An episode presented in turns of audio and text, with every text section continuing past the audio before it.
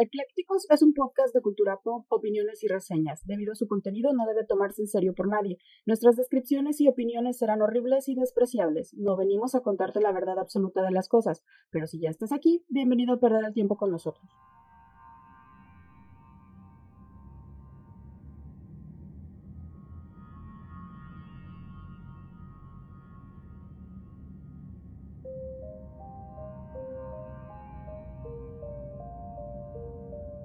Tal, malditas criaturas del demonio? Bienvenidos al episodio 66, casi demoníaco. Nos falta un 6 más para ser demoníacos. Solo nos faltan 600 episodios más. Sí, para, llegar, al, número. de la bestia. Sí. Hacer el episodio más maldito y más malévolo, más evil que han escuchado de Eclécticos. Estamos en este episodio 66 de su podcast favorito llamado Eclécticos, este podcast donde hablamos de todo sin saber de nada. Hoy, viernes 17 de junio, es el día de la lucha contra la desertificación y la sequía. ¿Alguien que le avisa a Nuevo León que es su día? ¿Que lo celebren? Eso no es chistoso. Eh, no, pero es real. Porque nos puede pasar en cualquier momento, en cualquier ciudad, y de hecho ya está pasando. Así que cuiden el agua, revisen sus tinacos. Ayer y hoy llovió y sus este tanques de, de, agua de las tazas del baño para que no se esté tirando y cuiden mucho el agua. Y bañense, por favor. No es chido andar oliendo feo. Con poquita agua no duren sí, no pero sí sí cuiden, sí cuiden el agua amiguitos es bien feo no no tener agua. De veras después de que has vivido en una ciudad como la Ciudad de México donde tienes cortes constantes y ahorita verás pobres amigos de, de Nuevo León sí. le están padeciendo que también también en México de repente se quedan sin agua sí hay cortes muy gachos. por eso por eso yo no entiendo cómo siempre tenemos inundaciones en, en periodo de lluvias y no nos preparamos para captar toda esa agua que podría utilizarse ¿verdad deberíamos de usar sí o sea a lo mejor no para beber no para bañarte no pero para para, regar las plantitas para, los baños exactamente sí deberíamos Deberíamos de hacer más conciencia acerca de los sistemas de captación de agua. Deberíamos legalizar más y obligar a los constructores a que fabriquen cisternas de captación y eh, sistemas este, pasivos de eh, recuperación de agua de lluvia. Y deberíamos de obligar a los gobernadores a no decir pendejadas como no es mi culpa, ah, yo no soy la con agua. Eso en todos lados se cuece nada, eso Ah, no, yo lo sé. Yo lo sé, ninguno ningún gobernante sale este limpio de de esta raspadera, la neta, pero bueno. Pero bueno, bueno. Dejando de lado la política y demás, pues bienvenidos a este episodio. Eh, episodio. Episodio. Este episodio. Este episodio número 66 de Eclécticos. Recuerden este podcast favorito donde hablamos de todo sin saber de nada. Por si no saben, es su primera vez escuchando esto mal hecho. Primero, ¡Qué emoción! Golpe en la mano, pero si no lo habían escuchado antes. No, qué emoción. Es la primera pues sepan que quienes hablamos de estos lados de los micrófonos, ustedes. Yo soy Clau. Y yo soy Mike. Y pues sin más preámbulo tenemos primero un saludo muy especial. Sí, efusivo. Efusivo, caluroso, con narrimón de Tamagotchi. No, no, Este, en alienígena. En, como dice la señora esta que con mucho amor, con resonancias así. Me amo, te amo. Cariñosas. Con todo este idioma Anunnaki primero para el gran Sama Lalo, Sama. Lalo Sama, que no se pierda un episodio. Ojalá lo escuches temprano, por favor. Y lo compartas sobre todo, no seas maldito.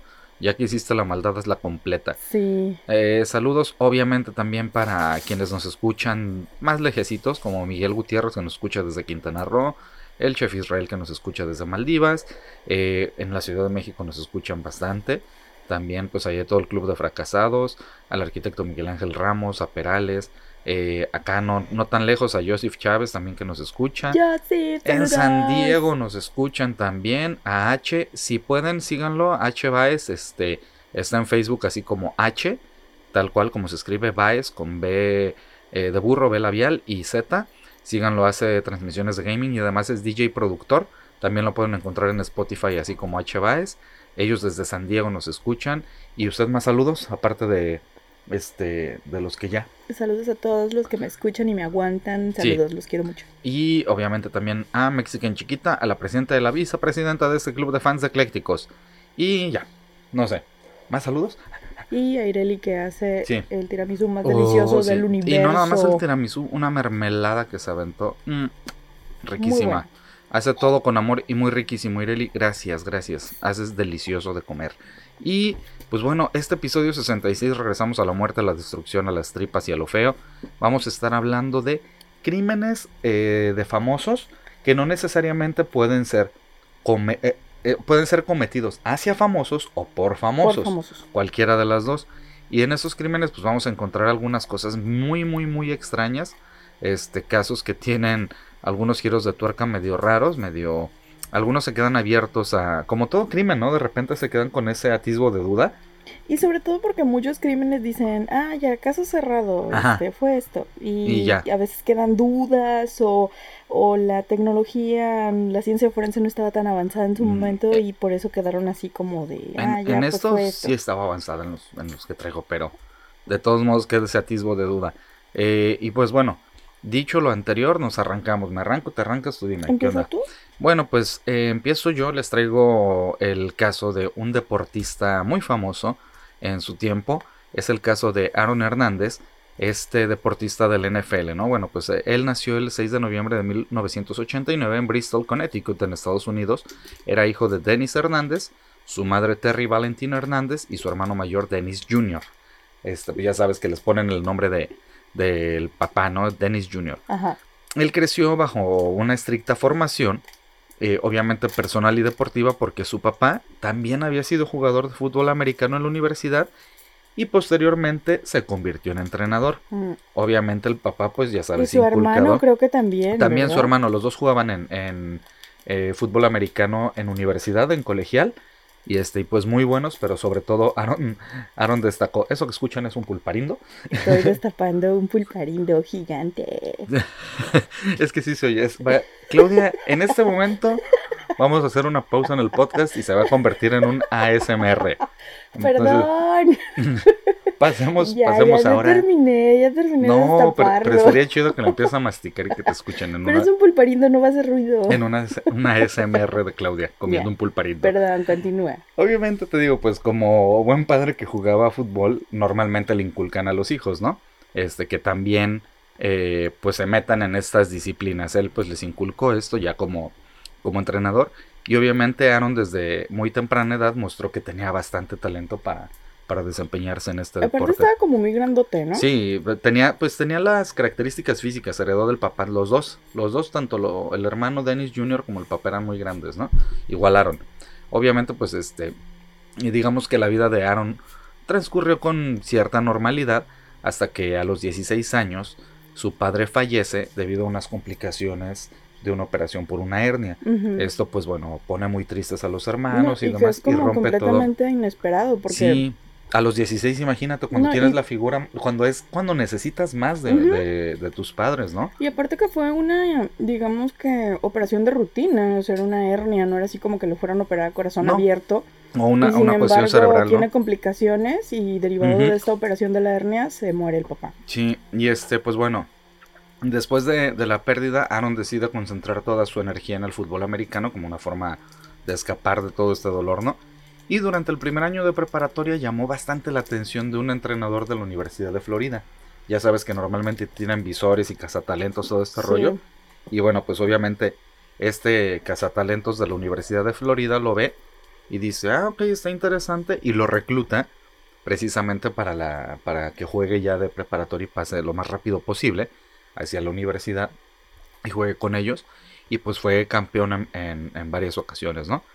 Durante esta etapa de universidad, Aaron también fue reconocido por el All American y se destacó como uno de los alas cerradas eh, universitarios, que es una de las posiciones de fútbol americano más sobresalientes, no nada más de, de su escuela, sino de todo Estados Unidos. O sea, sí tenía muchas tablas, el cuatro era muy bueno. Y en 2010 llega el draft, que es este evento en donde los equipos profesionales seleccionan a los jugadores que egresan de las universidades. ¿no? Ajá.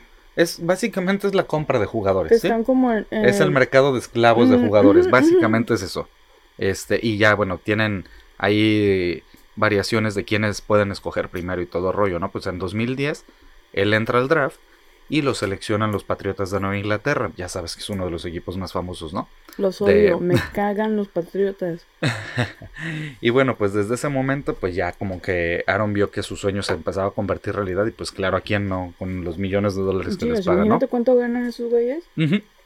en, bueno, pues ya eso fue en 2010. Eh, se convirtió en titular precisamente, estuvo como titular de, de, este equipo. Hizo muy buena mancuerna con Tim Tebow, que era el coreback de, de los Patriotas en ese entonces.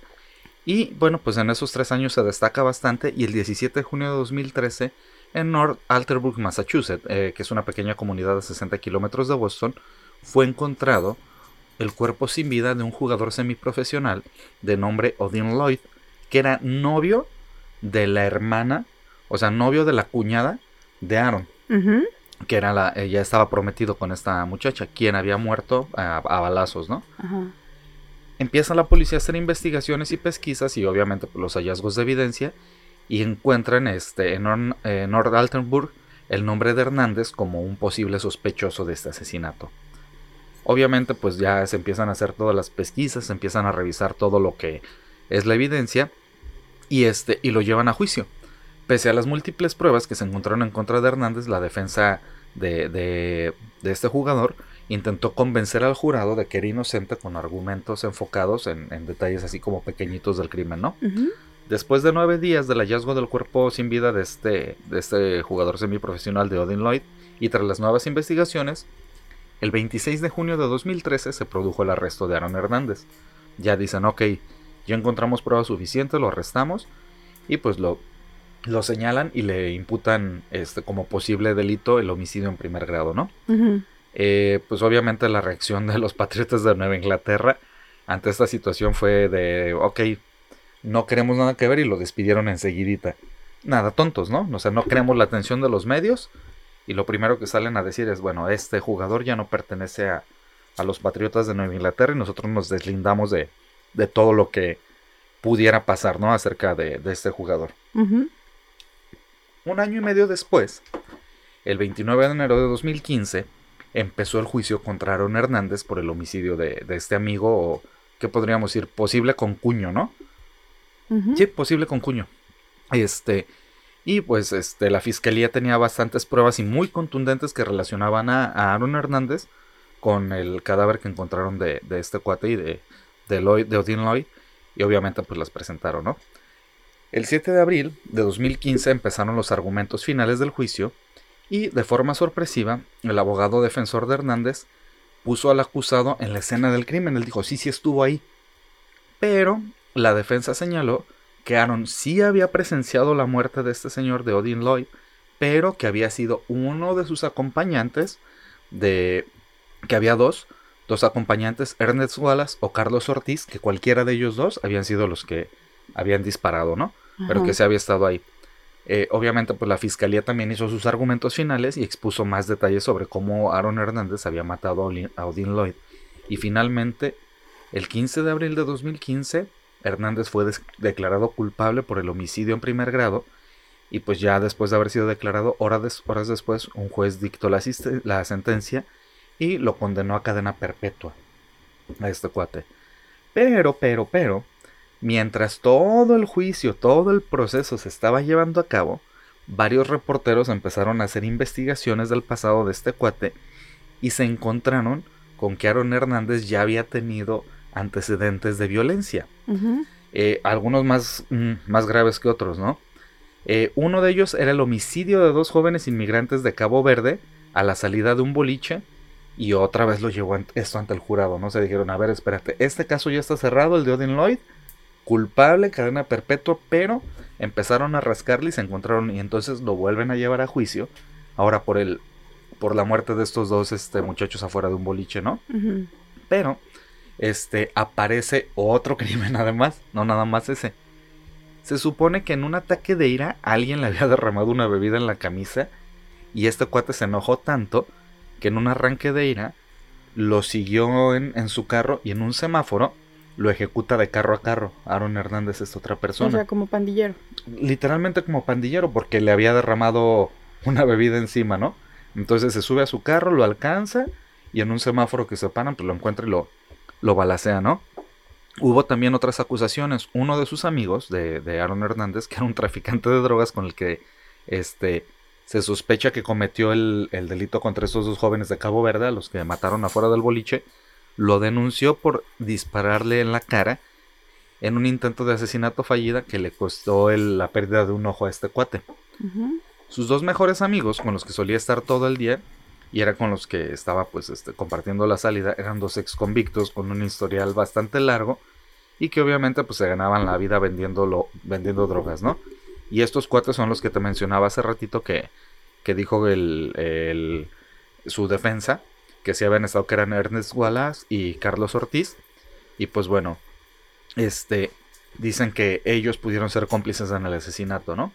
Siguieron apareciendo más acusaciones como casos de peleas, lesiones, abuso, uso de armas, en esto durante sus años universitarios y sus inicios en la NFL.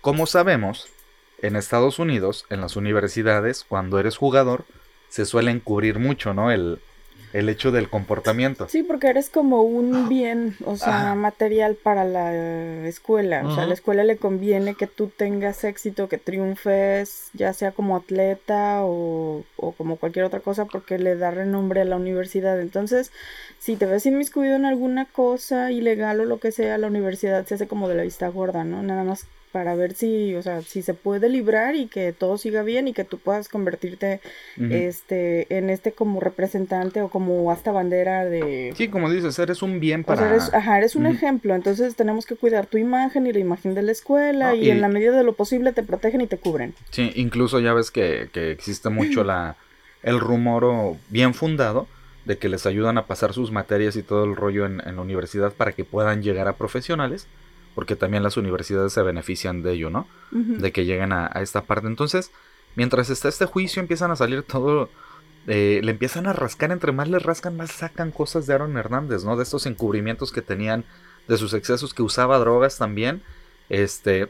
Y creo que por ahí tuvo como un golpe o tuvieron un, accidente, no me acuerdo. Voy a lo siguiente, que eh, se supone que eh, su, era muy violentado en casa por su, su padre sobre todo este, que tenía varios incidentes de agresión desde la escuela secundaria, que ya era consumidor de drogas y lo, lo más este, eh, no extraño, sino donde surgió otra teoría, es que ya había tenido un conflicto de identidad sexual desde los 15 años.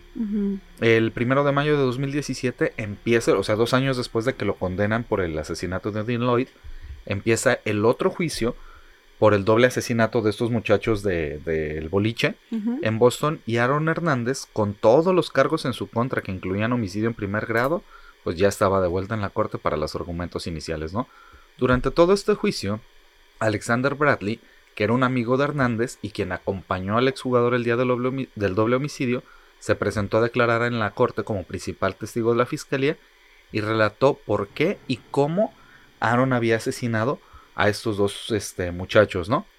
Eh, después de la, de la declaración de Bradley, en la que aceptó que en algún momento intentó sobornar a Hernández, el abogado del acusado convenció al jurado que el principal testigo de la fiscalía no era de confianza.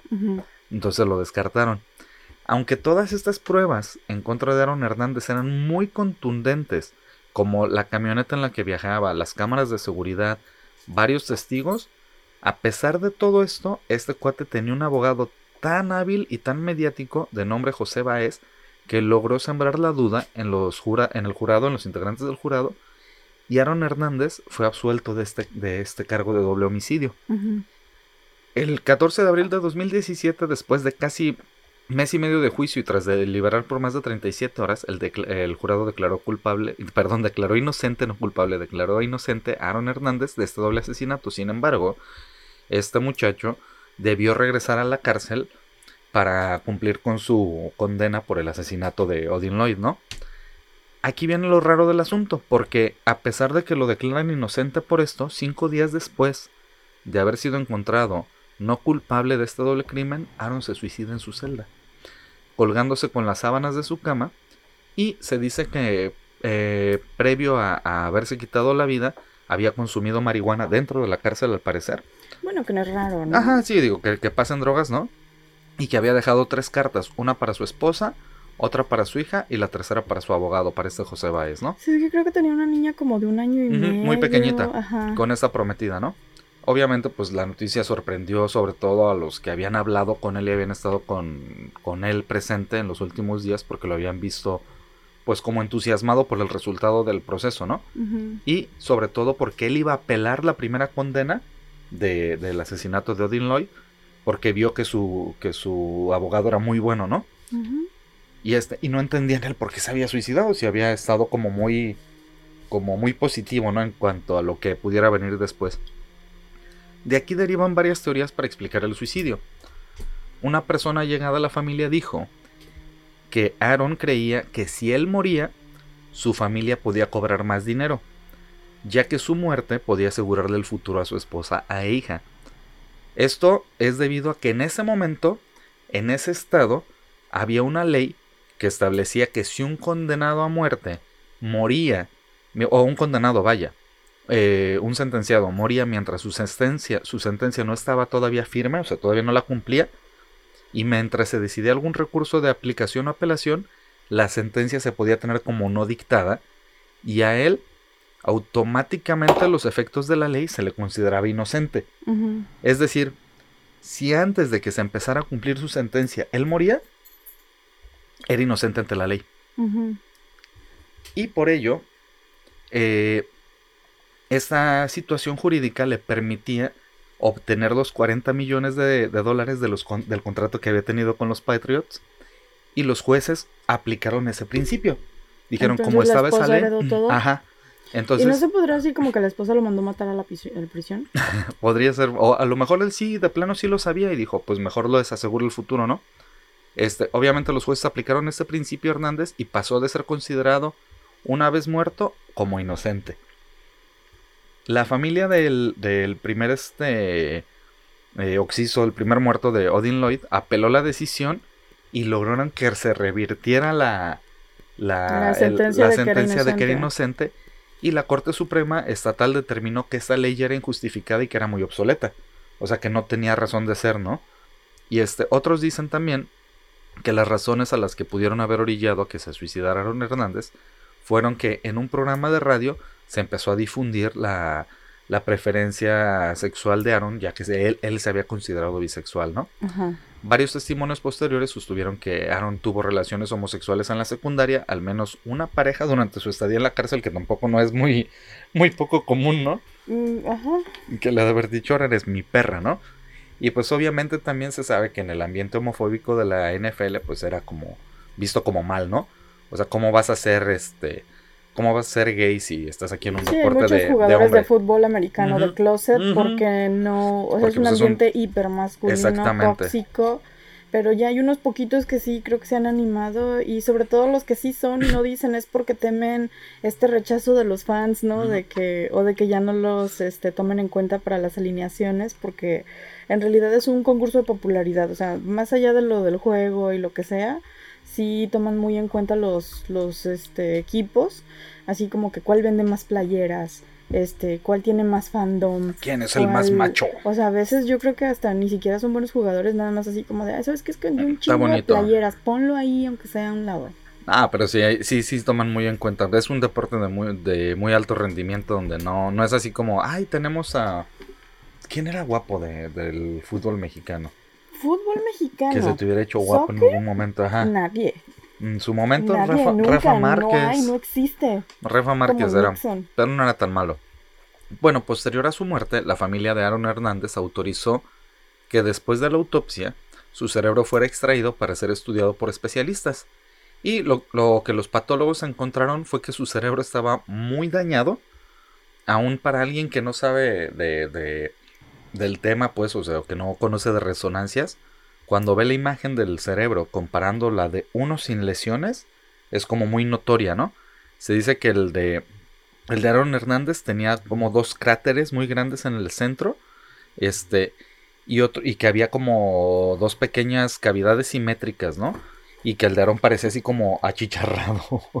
o sea, y esto era pues obviamente eh, que el diagnóstico era encefalopatía traumática crónica que se produce obviamente por las lesiones este, repetidas y por los constantes golpes que habían tenido en la cabeza. Entonces mucha gente trató de darle la explicación de que parte de lo que lo llevó a, a quitarse la vida y es que tenía unas lesiones ya muy grandes en, en el cerebro. Pues sí, no fui yo, fui, fue la encefalopatía. Encefalopatía. Encefalopatía. Ujú, La Por, encefalopatía por eso dicen que traumática. muchos golpes este, detonan asesinos seria- seriales o psicópatas. Este, y fíjate, casualmente yo como a los cinco años me Mm. caí y me abrí aquí la cabeza. Entonces soy una asesina serial psicópata en, en potencia. Pues sí, no, no, no me, no me sorprendería en, algún- en Entonces, algún aguas, momento. no me Pero hagas un escáner. Tampoco, tampoco lo creo porque, bueno, quién sabe. Todo puede pasar. Pero sí se da, es como un factor muy repetitivo en, en estos Mejor casos. Pero no el caso de. Aaron Hernández en específico se me hace así como de... Parece que todo va a ir para un lado, para un lado, para un lado y como que todo es muy obvio y ¿Sabes de qué? repente, wow, el güey tenía un pedo en el cerebro. Pero yo, yo siento que así viendo como el, los antecedentes de este cuate, básicamente eh, creo, yo creo así, este, que ya era de esos que yo merezco, merezco todo y pues obviamente es acostumbrado a salirse con la suya, ¿no? Entonces yo, yo creo que era por ahí más bien, que no tenía control. Y ya uno sabes de cómo estos chats, o como dices, que un- las Stephanies y los chats. los, las Stacy's. Stacy's. Stacy's y chats, ¿no? Los incel, que es un nuevo término que conocí. Los incels, hace poquito. Gracias a la ley y el orden. Sí. No, yo lo había visto en otro lado, pero no, no recuerdo dónde, pero sí, este... Pues era este cuate que, que lo tuvo todo y que lo podía detener, ¿no? Para, para seguir teniendo y haciendo y que se acostumbran a hacer su Y voluntad, final sobre todo cuando los empiezan a encubrir. ¿Se quedaron con el No, dinero? ¿Sí no, o no? no. Ah. No, porque revertieron la ley con esta... pero no tenían un seguro de vida o algo. O sea, Sí, ¿qué pero- pasó con estas gentecitas? Lo que pasa es que también, acuérdate que eh, los equipos se supone que tienen un, un reglamento de conducta y todo, y si tú lo violas, pues obviamente ya no, ya no puedes tener eso, eh, automáticamente estás renunciando a, a todo eso, entonces pues peló gallo, Pues, pero lo que tenía ahorrado y eso. seguramente, quién sabe. Acuérdate que son jugadores. ¿Qué pasó con Mike Tyson? No hemos bueno, visto pero él cómo era era, boxeador. pero pues son deportistas al final de cuentas. O sea, me refiero a, a los gastos excesivos que hacen. Todos estos este, deportistas y todo. Que cuántas veces no has visto. Todos los, los que son estrellas de algo. Ya ves como Michael Jackson ¿no? al final también estaba en, en quiebra. Sí, y tenía una carrera más larga. cosas muy estrafalarias Pues, y y- excéntricas. ¿Y, qué te quita que Aaron Pero era Hernández Michael no? Jackson, déjalo. No, déjalo. en algún momento por ahí hablaremos. anda todavía Michael Su Jackson. espíritu molestando Sí. niños a la fecha. Y este fue el caso de Aaron Hernández, el jugador de fútbol americano eh, que mató Con el cerebro agujereado. con el cerebro craterizado. Bueno, Échale. yo traigo uno, un, caso muy antiguo, es este de una actriz de teatro, inició como actriz de teatro y después eh, migró a- al cine, este, pero bueno, ella era Millicent Lillian Entwistle, que tuvo su nombre artístico, porque ya ves que muchos se lo cambian así como para que sea Mm. más rápido, que la gente los identifique Millie. y eso, y ella se empezó a llamar Peg, Ah. eh, Peg Entwistle. Ok. O yo sea, como para que la, la identificaran más rápido era Peg, ¿no? Ella era Peg. Qué raro. Nació en 1908 en Port Talbot, que es una pequeña ciudad portuaria del sur de Gales, en, en Inglaterra. Eh, su madre murió cuando ella era todavía muy chiquitita a causa de una enfermedad y con solo cinco años ella y su papá emigraron hacia Estados Unidos. Su papá era actor, entonces este, llegaron primero así como a Broadway y en Nueva York y este el papá empezó a actuar en, en teatros, en pequeñas obras y ella como era muy pequeñita pues obviamente el papá se la llevaba al Mm. teatro y quedaba tras bambalinas y ese ambiente de teatro en el que ella creció le gustó muchísimo entonces desde siempre ella dijo yo tengo que ser actriz o tengo que estar en este mundo no Eh, eventualmente el papá se vuelve a casar este y tiene dos hijos más con, con esta eh, nueva esposa. Vivieron un tiempo eh, mientras el papá estuvo trabajando en Broadway, en Manhattan, y este, obviamente eh, Millicent Lillian tomó su nombre Peg después de asistir a una obra de teatro que tenía el mismo nombre. A los 14 años vería a su padre morir tras ser atropellado por una limusina. Y como su madrastra había muerto recientemente también de una meningitis pocos meses antes, ella y sus dos hermanitos tuvieron que viajar a, a California para quedarse con unos tíos que los acogieron, ¿no? Se dice que los tíos tenían una casa cerca del el letrero de este famoso letrero de Hollywood. Mm, ya, ya, ya. Este, y que en ese entonces el letrero decía Hollywoodland. Ah, estaba, estaba más largo, decía Ok. Hollywoodland. Y este, y ella vivió ahí. Entonces, cuando eran pequeñitos, ella y sus hermanos y sus primos acostumbraban este jugar por las tardes entre las letras del cerro. O sea, se iban y como de excursión subían el cerro y estaban en las letras y se regresaban a, casa de los tíos, ¿no? Entonces ahí vivió mucho tiempo. Este, y después, eh, cuando ya tenía como 16 años, le pide a sus tíos que le den chance de irse a trabajar a Broadway, este, para ver si puede hacer carrera en teatro, como su papá. Que, que era bien. ¿En qué año fue esto? ¿En el, Eh, en el 40?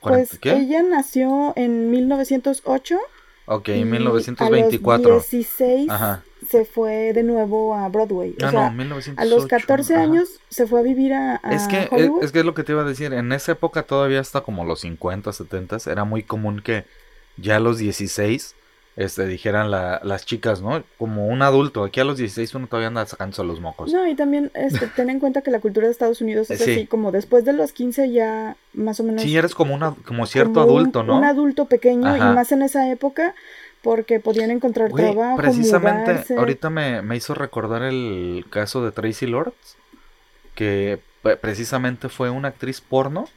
De hecho, sale en Blade, en el primero de Blade, pero ya no, ya grande.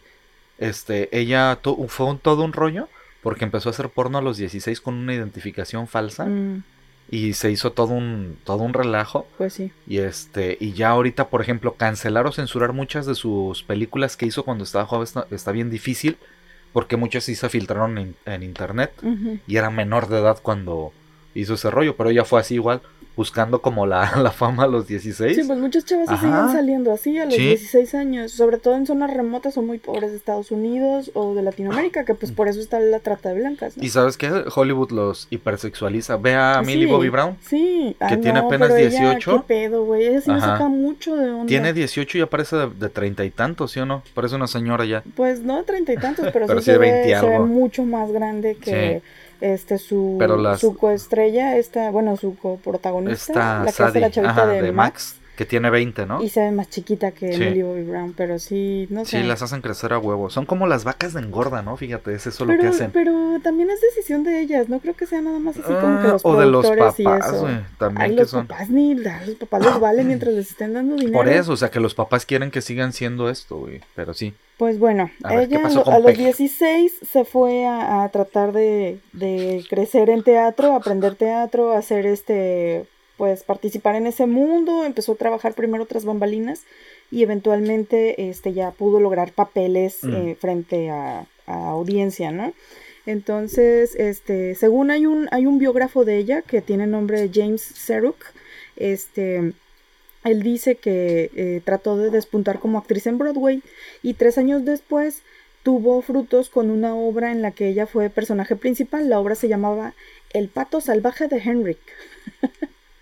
¿Cómo? El pato. el- o el sea, la obra se llamaba El, pato, salvaje de Henrik Ibsen. Y este, incluso se dice que su actuación era tan buena que Betty Davis, este, esta actriz de los años de oro de Estados Unidos, este, la, la tomaría como referencia a ella, incluso la citó en algunas entrevistas como una de sus más grandes inspiraciones para convertirse en actriz. Entonces sí tuvo una influencia eh, fuerte dentro de, digamos, el, el semillero de actrices de teatro y, y de, y de cine que la vieron y dijeron, güey, quiero ser como ella, de que era, tenía, pues tenía tablas, ¿no? O sea, como que sí tenía mucho potencial para convertirse en actriz. En 1927 se casó con el también intérprete Robert Kidd y en una este, boda que duraría apenas un par de años este, después de que ella se diera cuenta de que él tenía muchos problemas de alcoholismo, ¿no? Y que además le había ocultado la existencia de un hijo de seis años que tenía con una relación anterior. What? Entonces, ajá, pero pues era muy normal, ¿no? Así como de, sí. ah, pues no, nunca me dijo y ten- tenía un hijo de yo- seis y yo años. tampoco pregunté, ¿no? Entonces, este, luego en el 29 les pega la Gran Depresión. Y, y, esto hace que los teatros cierren y que ya no se pueda apoyar este pues mucho a las compañías ni a los teatros. Entonces ella trató de probar suerte de nuevo en Hollywood y se regresó a, con sus tíos para intentar retomar una carrera en el cine. Obviamente dejó al esposo porque pues o sea aparte de que le estaba poniendo el cuerno y le pegaba y era alcohólico y el desmadre dijo no pues mejor me voy este, no, y además para seguir su sueño, ¿no? Sí, y empezó a trabajar junto con Humphrey Bogart en una ah. obra teatral y estuvo a punto de conseguir un papel protagonista en la película Doble Sacrificio de George Cukor, que sin embargo perdería el papel porque quien se quedó al final como debutante fue Katherine Hepburn. O sea, estaba más o menos en esa línea, ¿sabes? No, no, hubiera destacado bastante. Digo, si ya, si había trabajado con Humphrey Bogart, este, chingón, o sea, ya estaba más o menos por consolidarse. Yo no había escuchado de ella, con pesos pesados. Este, pero te digo, estaba como encaminada, pero pues todo, todo se torció. Este, como perdió este papel ante Catherine Hepburn, su premio de consolación fue el filme Trece Mujeres. Esta película fue una de las primeras en contar con un elenco protagonista únicamente de, de mujeres. De mujeres, femenino nada más. Sin embargo, este no fue bien aclamado por la, por la crítica, porque este thriller era sobre una mujer que trataba de asesinar a una docena de mujeres con poderes sobrenaturales. Güey, para el veintitantos. O sea, estaba bien adelantado su época. Exacto, como estaba muy adelantado, al público no le gustó, fue un fracaso de taquilla, nadie la vio, este, y solamente quedó así como, se volvería como un contexto anecdótico, porque se supone que al final de la película, el personaje que interpretaba a End Whistler eh, era una mujer casada sumida en una relación lésbica que escandalizó a los censores. Güey, pues obviamente que no iba a pasar en los 20. Entonces, ajá. Entonces, los, ya ves que pues están estas gentecitas que ven antes las cosas y te dicen, no, quítale esto, que no use esta palabra, que no use La este liga de la moral. Entonces, este, pues prácticamente enterraron la película, ¿no? Nunca, tuvo más difusión ni se llevó a otros lados y pues ahí quedó su interpretación. Pinches mochos. Pues sí, pero los 30, güey. Y la mala fama adquirida por su marido en el gremio tratal de Broadway provocó que los productores le metieran en una lista negra. O sea, por, por lo que él decía el ex marido, nadie quería trabajar con ella porque decía que, eran, que ella era muy difícil, que no, no se dejaba guiar, que no, que quería hacer lo que ella quería, y entonces pues nadie le dio trabajo. Este, sumida en una profunda crisis el 16 de septiembre de 1932, que estaba viviendo todavía en Hollywood con sus tíos, Peck avisó que iba a ir a la, a la farmacia, que iba a ir a comprar algo, y se fue caminando. Pero en cambio, este, tomó un, un, este, tomó un vehículo y llegó hasta la base del cerrito este en donde están las, letras de Hollywood. Ajá. Entonces se, se bajó, empezó a escalar este, llegó cerca de las, de las letras, como unos 200 metros. Se quitó su suéter, lo dobló, dejó sobre el suéter su bolso, adentro del bolso dejó una nota y siguió caminando. Llegó hasta las letras, se subió en la letra H, porque ya ves que estas letras para darles mantenimiento y para arreglar este las, las luminarias que, que pues encienden en la noche y eso, este tienen unas escaleritas laterales. Ella tomó una de las escaleras, se subió hasta arriba de la letra H y este 13 metros de altura, que es lo que tiene la, la letra, este y este saltó desde lo alto de la letra H. Tenía 24 años y el periódico Los Angeles Herald Examiner la bautizó como la chica del letrero de Hollywood. Uy, pero sí se mató, o sea, de, de 13 metros se echó de cabeza, ¿qué pedo? Es que acuérdate que es, es una... donde están las letras. Sí, sí, sí, es, una un colina. bien empinado. es una colina. Entonces, obviamente son 13 metros de altura más lo que haya caído y rebotado, güey. Ajá, es lo que te voy a decir, porque rebotó. se dice que una ahorita por ejemplo sí se usa mucho ese sendero para hacer este como eh, ¿cómo le Senderismo. Ajá. De, hecho tiene ya enrejado, creo, ¿eh? Por lo que han vandalizado un chingo de veces. ahorita, bueno, tengo entendido que, y por las fotografías que alcancé a ver, este, esta parte de las escaleras ya no está accesible desde la altura del público. O sea, tú tienes que llegar con una escalera como de 6 metros para poder llegar al primer escalón de, de, la letra. O sea, ahorita ya no están accesibles. Pero en ese entonces, en el 20 y algo, este, no, perdón, en 1932, ajá todavía tenían las, las, los escalones hasta el pie de tierra. Entonces, este, pues obviamente una persona que fue a hacer senderismo al día siguiente encontró el suéter y la bolsa y adentro venían las identificaciones de ella y todo y lo que hizo, o sea, ella no encontró el cuerpo, encontró la bolsa y el suéter. Se fue a la comisaría y lo entregó así de encontré esto, pero no encontré a nadie y no sé si se le perdió a alguien, lo olvidaron, lo perdieron, aquí está. Entonces eso hizo que la policía como que empezara a buscar. Este, encontraron el cuerpo como tres días después y no lo podían identificar. Entonces no sabían que ese cuerpo correspondía con las cosas que habían sido entregadas como perdidas encontradas. Uy, pero por pura lógica, bueno, pinche pues policía bueno, bestia. 32. este, irónicamente, pocos días después de su muerte, llegó a casa este, de sus tíos una carta otorgándole un papel principal en una película sobre una mujer, sobre una mujer al borde de la locura que terminaba suicidándose. Ese era el papel que iba a interpretar, o sea, que, que digamos que ya la habían casteado. la vida, güey. Su cuerpo este, fue encontrado en la misma colina bajo donde se encuentra el cartel de Hollywood junto a una nota de suicidio en un bolso, la cual fue hallada por una caminante que dejó el bolso en la comisaría y avisó del hallazgo no, no se trata de que ella fuera una cobarde, sino todo lo contrario. Estaba completamente angustiada, arrepentida de muchas cosas, se culpaba a sí misma y a veces pues con razón, ¿no? Porque muchas de las cosas que la habían llevado ahí eran, habían sido decisiones de ella. O sea, nadie la obligó a casarse, ella quiso casarse, este, nadie la obligó a irse a, hacer teatro, nadie la obligó, o sea, fueron todas cosas que ella quiso hacer. O sea, se culpaba ella misma. Se culpaba ella misma. Este, y nunca pensó en tratar de conseguir ningún otro trabajo, ya fuera como camarera o como secretaria, este, o esperar a que le ocurriera algo mejor. O sea, ella dijo, no puedo más, o sea, tengo que actuar o nada. ¿Sabes, ¿sabes qué es lo más gacho que, que pienso de este asunto? O sea, de la forma en la que se quitó la vida. Que 13 metros puede sobrevivir una caída. Sí. O sea, te puedes romper las piernas, las costillas y eh, demás. Pero depende cómo caigas. es que voy a lo siguiente. Lo que, lo más gacho para mí que me resulta de este asunto es que si la encontraron tres días después, pon tú que haya sobrevivido a la caída con algo roto y no poderte mover, que haya, que haya sobrevivido cuando menos más horas, güey, de, o sea, que no haya sido una muerte tan, tan... Sin, agua, sin recibir ningún tratamiento. Sí, güey, eso, eso ha de ser más gacho todavía que no... yo quiero pensar que se rompió el cuello y no sufrió Ajá, yo también por eso digo que se, haya, que se haya aventado de cabeza, güey, porque si Obviamente se aventó de cabeza, ¿no? Creo que se haya aventado como, no sé, bola de cañón en una alberca. Como buzo, güey, de piernas, ¿no? Este...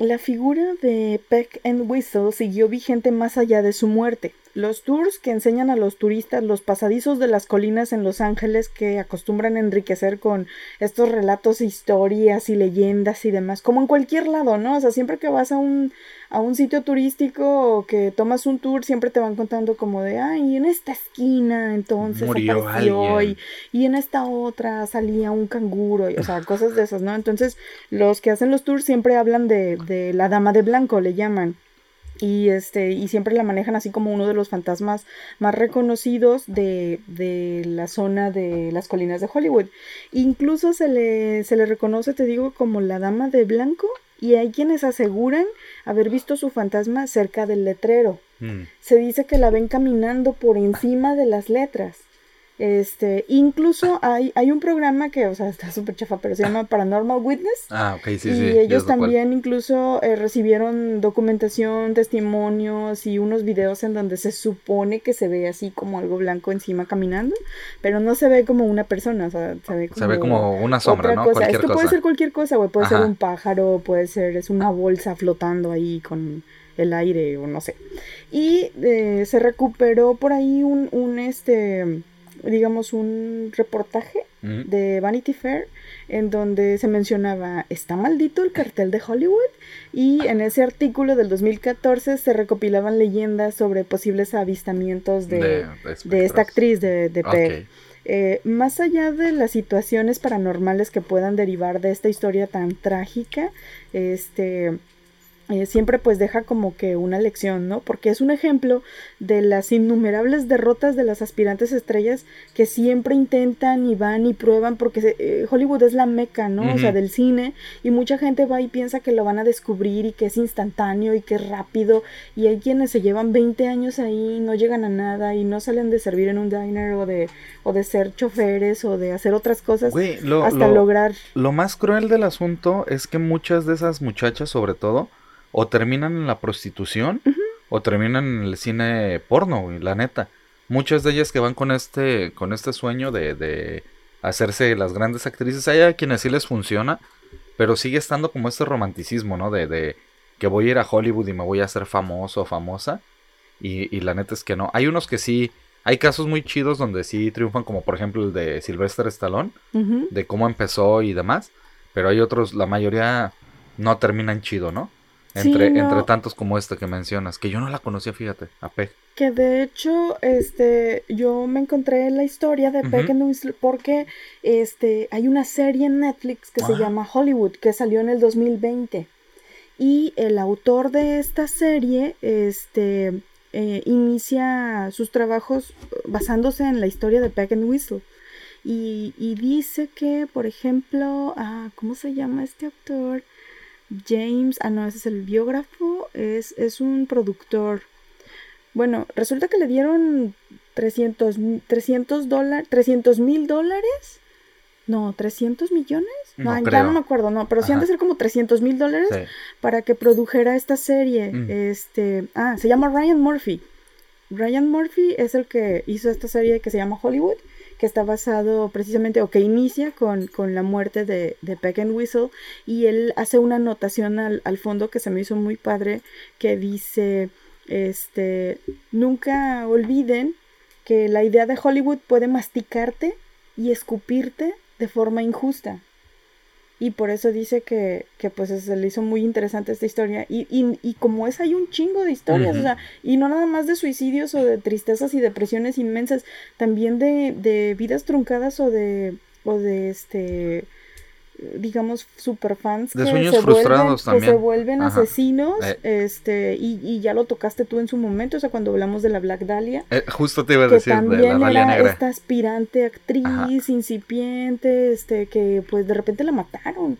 Este, el caso de Natalie Woods, también una muerte extraña, la encuentran ahogada. O sea, hay un montón de situaciones en Hollywood que creo que es como un sitio más allá de la meca del cine como que también es un, un sitio que consume o que se mantiene vivo consumiendo a la gente. Te chupa. Ajá, o sea, te, te consume. No, no es nada más. Sí hay unos pocos que logran salir y tienen éxito y logran carreras y demás, pero la gran mayoría, o sea, simplemente está ahí para alimentar a la industria y para ser consumidos y escupidos al día siguiente, o sea, nada es, más. Es como una gran procesadora de carne, ¿no? Donde nada más este, ajá, Vas y, te chupan lo que necesitan y ya mientras les sirvas, qué chido. Y si no, no les sirves. ¿Te, acuerdas que había un episodio de South Park en donde hacían esto así como con Britney Spears? Que, que decían, ah, que, ajá, danos, danos si queremos. y, ahora necesitamos el siguiente sacrificio. el siguiente sacrificio era Miley Cyrus, ¿te acuerdas? Estaba en la lista para, para ya, este, ya estaba lista para la cosecha.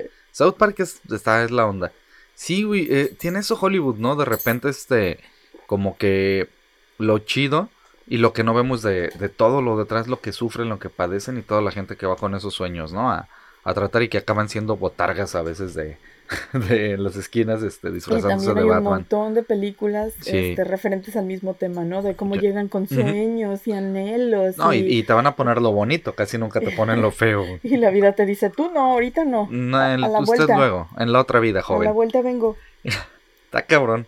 Déjame cerrar con el último, eh, cortito, un caso este que deja algo muy como muy perturbador entre lo que pasó, este aparte de lo que hizo, de lo que sucede en ese Inter. Es el caso de Chris Benoit. Eh, aquellos que les guste la lucha libre gringa, sobre todo pues yo creo que sí lo han de ubicar. Pues bueno, Christopher o Chris Michael Benoit nació el 21 de mayo de 1967 en Canadá y se dedicó toda su vida a la industria, primero por la extinta ACW y luego por la WCW y finalmente pues ya por la WWE donde pues bueno, ahí encontró su máximo reconocimiento. Sin embargo, El 25 de junio del año 2007, eh, este crimen, pues bueno, obviamente puso de cabeza toda la lucha libre y a los seguidores de, de la WWE, ¿no? Eh, se había suicidado Chris Benoit, pero no antes de haber asesinado a su esposa e hijo en la residencia de Fayette en Georgia. Este luchador de origen canadiense terminó primero con la vida de Nancy, su esposa, a quien hallaron atada de pies y manos, y al pequeño Daniel, a quien le cortó, pues bueno, obviamente la vida, estrangulándolo, pero antes este, lo cedó. Posteriormente, Chris Benoit se ahorcó usando un cable y una máquina de pesas. Obviamente, pues esta noticia recorrió muchos sitios de internet y todas las cadenas televisivas de la época, pero hubo un detalle que llamó mucho la atención. El detalle fue el siguiente: la muerte de Nancy, la pareja de Chris Benoit, había sido publicada en Wikipedia 14, 14 horas antes de que se encontraran los cadáveres y lo encontraron gracias a que la WWE solicitó una revisión del sitio, ¿no? Chris Benoit estaba anunciado para participar en un evento de pago por evento llamado Vengeance Night of the Champions, donde lucharía por el campeonato de la ACW, en el que pues por obvias razones no participó, ¿no? Pero ya lo habían anunciado.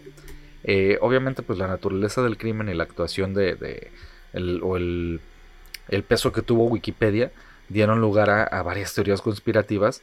Porque imagínate, güey, o sea, tú te metes a Wikipedia 14 horas antes y te dice Nancy, esposa de, de este Chris Benoit, muerta, ¿no?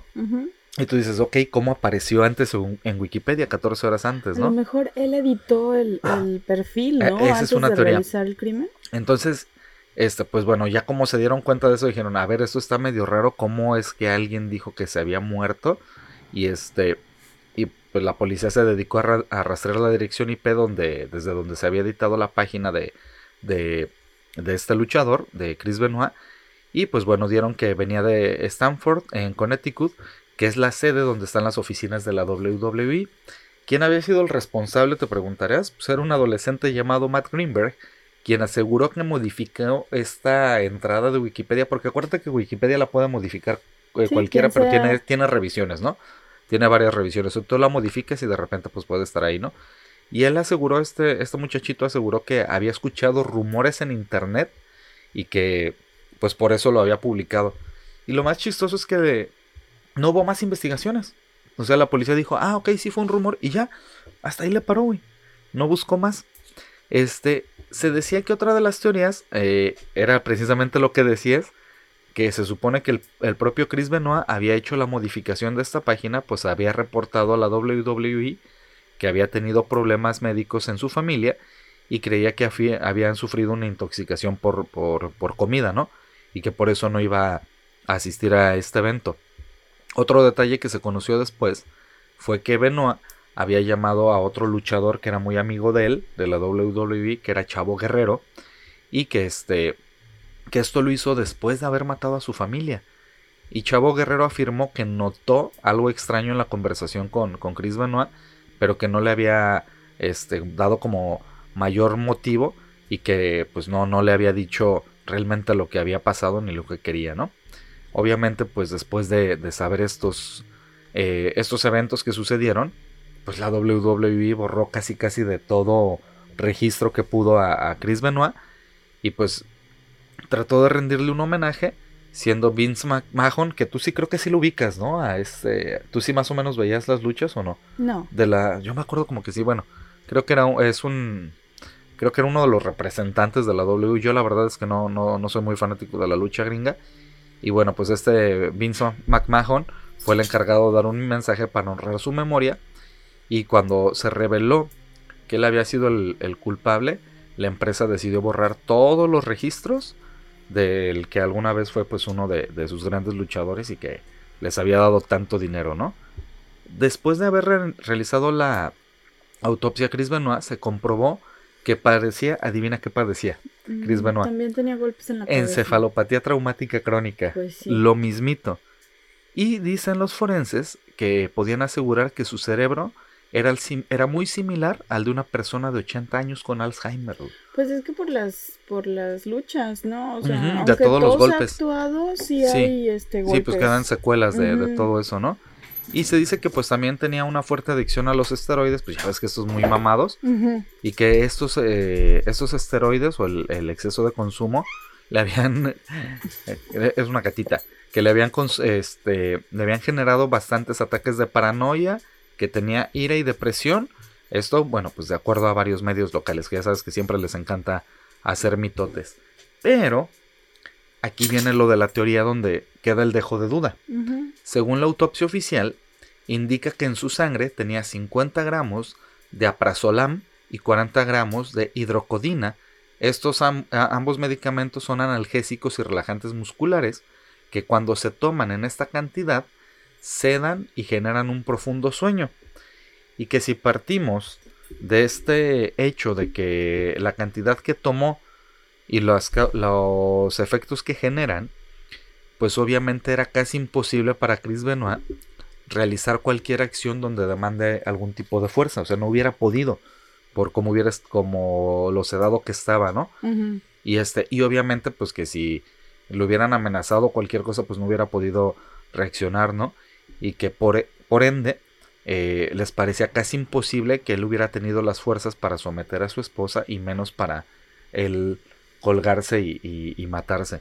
Al final de cuentas, este, pues lo que es un hecho es que su esposa y su hijo están muertos, ambos, que él pues obviamente pasó a ser el único responsable, no han, no han dado mayor explicación, no han encontrado este, otros responsables, que en efecto sí, esta entrada de Wikipedia se modificó 14 horas antes, describiendo la muerte de su esposa, y que no investigaron más al muchachito que hizo la, la modificación de la página y lo dejaron en, ah, ok, sí fue una coincidencia y hasta ahí.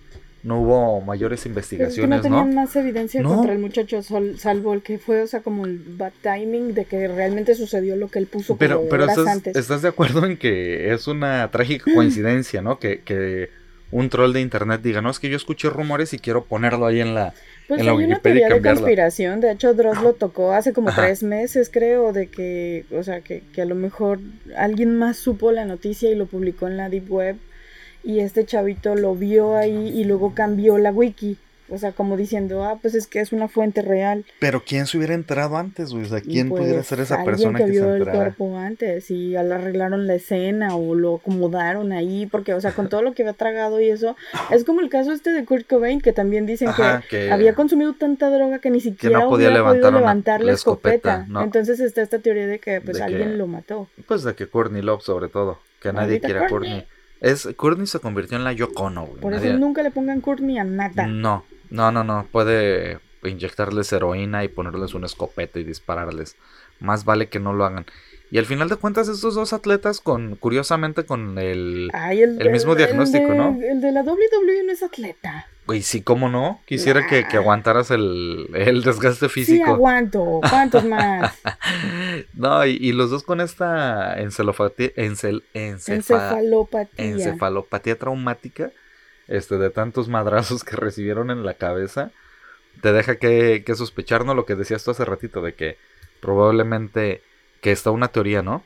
De que a lo mejor desata, todo ese rollo. Y por eso, de todas maneras, no les den zapes a sus niños, porque también les pueden pasar cositas extrañas cuando crezcan. Les mueven la mollera y qué pasa luego, ¿no? Oye, yo sí me golpeé muchas veces también jugando americano. y luego te digo que cuando fui a revisarme de las últimas revisiones que me hice de las más este, profundas, cuando lo del nervio óptico, me dice, ¿usted recibió golpes? Y yo, pues sí, me caí. Y ya luego le dije, ah, jugué americano. Y que me dijo el, el médico, ¿sin casco? Y yo, pero así como entre, entre sarcasmo, ¿no? Sin casco, le digo, no, con casco. Ya, bueno, eso explicaría muchas cosas, ¿no? Al final de cuentas. Pero no, hasta ahorita no me han dado ganas de matar a nadie. Afortunadamente. Entonces, este creo que estamos a salvo. Ni tengo armas, ni mucho menos nada que pueda, que pueda usar en contra de nadie, ¿no? Están, están a salvo todos. No se preocupen si conviven conmigo. Y este, y estos fueron pues tres casos de famosos. Una que se mató a sí mismo, otro que mató pues a varios, al menos uno comprobado. Sí, el de Aaron Hernández, uno comprobado, los otros no. Su familia. Se quedan, ajá, y Chris Benoit a su esposa y a su hijo, a su hijo, ¿no? Que está más cabrón de repente hacer eso porque si, ahí sí no hay motivo.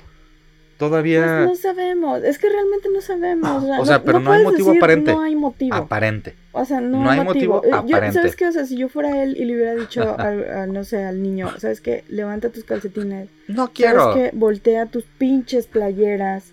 Y no lo hace, y no lo hace por años Sí lo y años. O sea, sí llega un punto en donde ya te llenaron el saquito de cosas y sigue dejando sus calcetines donde mismo y, y eso detona cosas, güey. Por eso, Mike, tú tienes que levantar tus calcetines. No, los calcetines se pierden solitos, No, van a una no, dimensión. no, no, Un día no vas a encontrar calcetines en Un, esta un- casa. un día van a encontrar a Mike muerto, más bien. Porque yo voy a Bueno, ir por ahí Tomen, tomen este podcast, este episodio número 66, como una confesión, de una posible confesión, de que si en algún momento me llega a pasar algo, ya saben. Si ¿qué en puede algún suceder? momento te llega a pasar algo, nunca encontrarán tu cuerpo. Vas a tener que comprar una granja de cerdos en ese momento. Sería- no, ya no te voy a dar más ideas. Mejor dejémoslo así. ya dejémoslo así. Hasta aquí terminamos este bonito podcast de eh, famosos asesinos De ideas asesinados. De cómo de deshacerte cómo- de un cuerpo. Así. de ideas de cómo llenarle el saquito a alguien con trastorno obsesivo compulsivo. Por eso levanten sus calcetines, todos, hombres, mujeres, perros, todo. Levanta los calcetines. Los perros, ah, no te iba a decir, no usan calcetines, pero ya sí, usan. calcetines para perritos Sí, sí, también. Me callo, me callo el hocico. Sí. los utilizan. Y pues bueno, ojalá se le hayan pasado chido en este episodio, que les haya gustado, que hayan conocido. Si ya conocían casos, pues también que nos digan. Eh, ya saben que les hemos dicho también, si este, si gustan que hablemos de algo, de un tema en específico, también háganoslo saber, ya, por ya favor. nos dijeron, vamos Sí. a hablar de ovnis, ya. Sí, ya está, es un hecho, les gustó de Sí. ovnis. Entonces, bueno, ese será próximo episodio. Prepárense para otro, otros casos más de ovnis, de, de abducciones. Y ahorita que está de moda esta señora que dice que habla. No, eso Este no es idioma moda, eso no es extraterrestre. moda. Miren, ¿saben qué? ¿Saben qué? No Ustedes podemos- tienen la culpa No si la ven. podemos burlarnos de esa mujer. ¿Sabes que yo no sabía ni de qué fregados estaban hablando? Y tuve que buscar de qué se Güey, trataba no, esta hiciste mal. señora. Hiciste mal en Y dije. ¿qué estoy viendo? Y Sí, luego no. dije, güey, no la puedo juzgar. O sea, es, es su, es su creencia. Ella cree que eso funciona y que se está comunicando. ¿Y quién soy yo para juzgarla, güey? O sea, cuando hay otras gentes que están haciendo cosas igual de idiotas Sí, para claro. comunicarse con otras Cada, seres, cada ¿no? uno tiene sus Entonces, creencias. exacto. O sea, yo no me voy a reír de ella. Yo sí, O porque sea, me sí río la, de sí la todos. voy a ver con una cara extraña y, y así, pero, o sea, su pedo, güey. Es su pedo, no me está haciendo daño a mí, no le hace daño al mundo, no tengo por qué burlarme de ella, creo. Mm, yo sí, porque me burlo de todos. Entonces, no. A mí no me remuerde la conciencia. Entonces, ya saben, no hablen con extraterrestres. Eh, de preferencia. Y si hablan, pues díganos qué chingados. Que al menos qué quieren decirnos. Si se comunican con ellos. Si son buenos, malos. ¿Para qué querría saber eso? Pues para prepararme. yo, uno yo no nunca sé sabe. si querría saber eso, ¿sabes? O sea, yo creo que, que los alienígenas ni siquiera, o sea, nos han de ver así como pobres estúpidos, güey, así de... Ni siquiera quiero eso- juntarme con ellos. Por eso no de, bajan a tener contacto te con nosotros, güey. Así de no, no. De Mejor nos quedamos allá. ya los vimos, están muy hables, no, estúpidos. si ubicas esos del planeta Tierra, ¿Sabes no, cómo le hacen? ¿Te acuerdas de los gatos samurai? Vente, hijo. Ven los extraterrestres. Vente, hijo. No hables con hijo, esos humanos. te Son a una idiotas. perrilla. Ajá, sí, te puedes contagiar de lo estúpido. Te va a salir viruela del mono. Sí, güey, cuídense de la viruela del mono. Ya está en Guadalajara. Sí, ya está en Nada más les Jalisco. quiero avisar. Sí, cuídense mucho de esa viruela del mono, por favor. Eviten cualquier contacto innecesario. Este, y ya les dije, eviten también, si pueden, en la medida de lo posible, tener sexo con monos. Para que no se Que contagien. no es nada más por eso. Se transmite por contacto, nada Bueno, más. pero pues se pueden asegurar, nada les cuesta evitar tener sexo con monos. Pueden no le hacer. puedes prohibir a la gente hacer No, cosas. yo les estoy sugiriendo que no, que no tengan, no les vaya a dar la viruela del changuito. Eh, pues nada, cuídense mucho. Gracias por aguantarnos durante esta hora y fracción. Les agradecemos el placer de su presencia. Como siempre nos despedimos. Ah, ¿sabes qué? Su- eh, la recomendación, la semana pasada no lo dijimos y esta semana sí quiero dar Ah, recomendación. Sí, recomienda. Recomendación, por favor, vean, es eh, Paramount, si tienen chance, The Offer. La oferta. La oferta, una serie que habla de cómo se realizó y todo el desmadre que hubo detrás de la serie, de la serie, de la película, de la trilogía del Padrino. No, de la Hasta ahorita van en la primera, ajá, parece que van a tocar pues Ojalá una temporada. Sí, haya más temporadas. Sí, es muy buena, las actuaciones son muy buenas, el cast está muy chido. Este, si les gusta la película del Padrino, tienen que verla, es un must. Porque la neta está muy entretenida, muy bien hecha.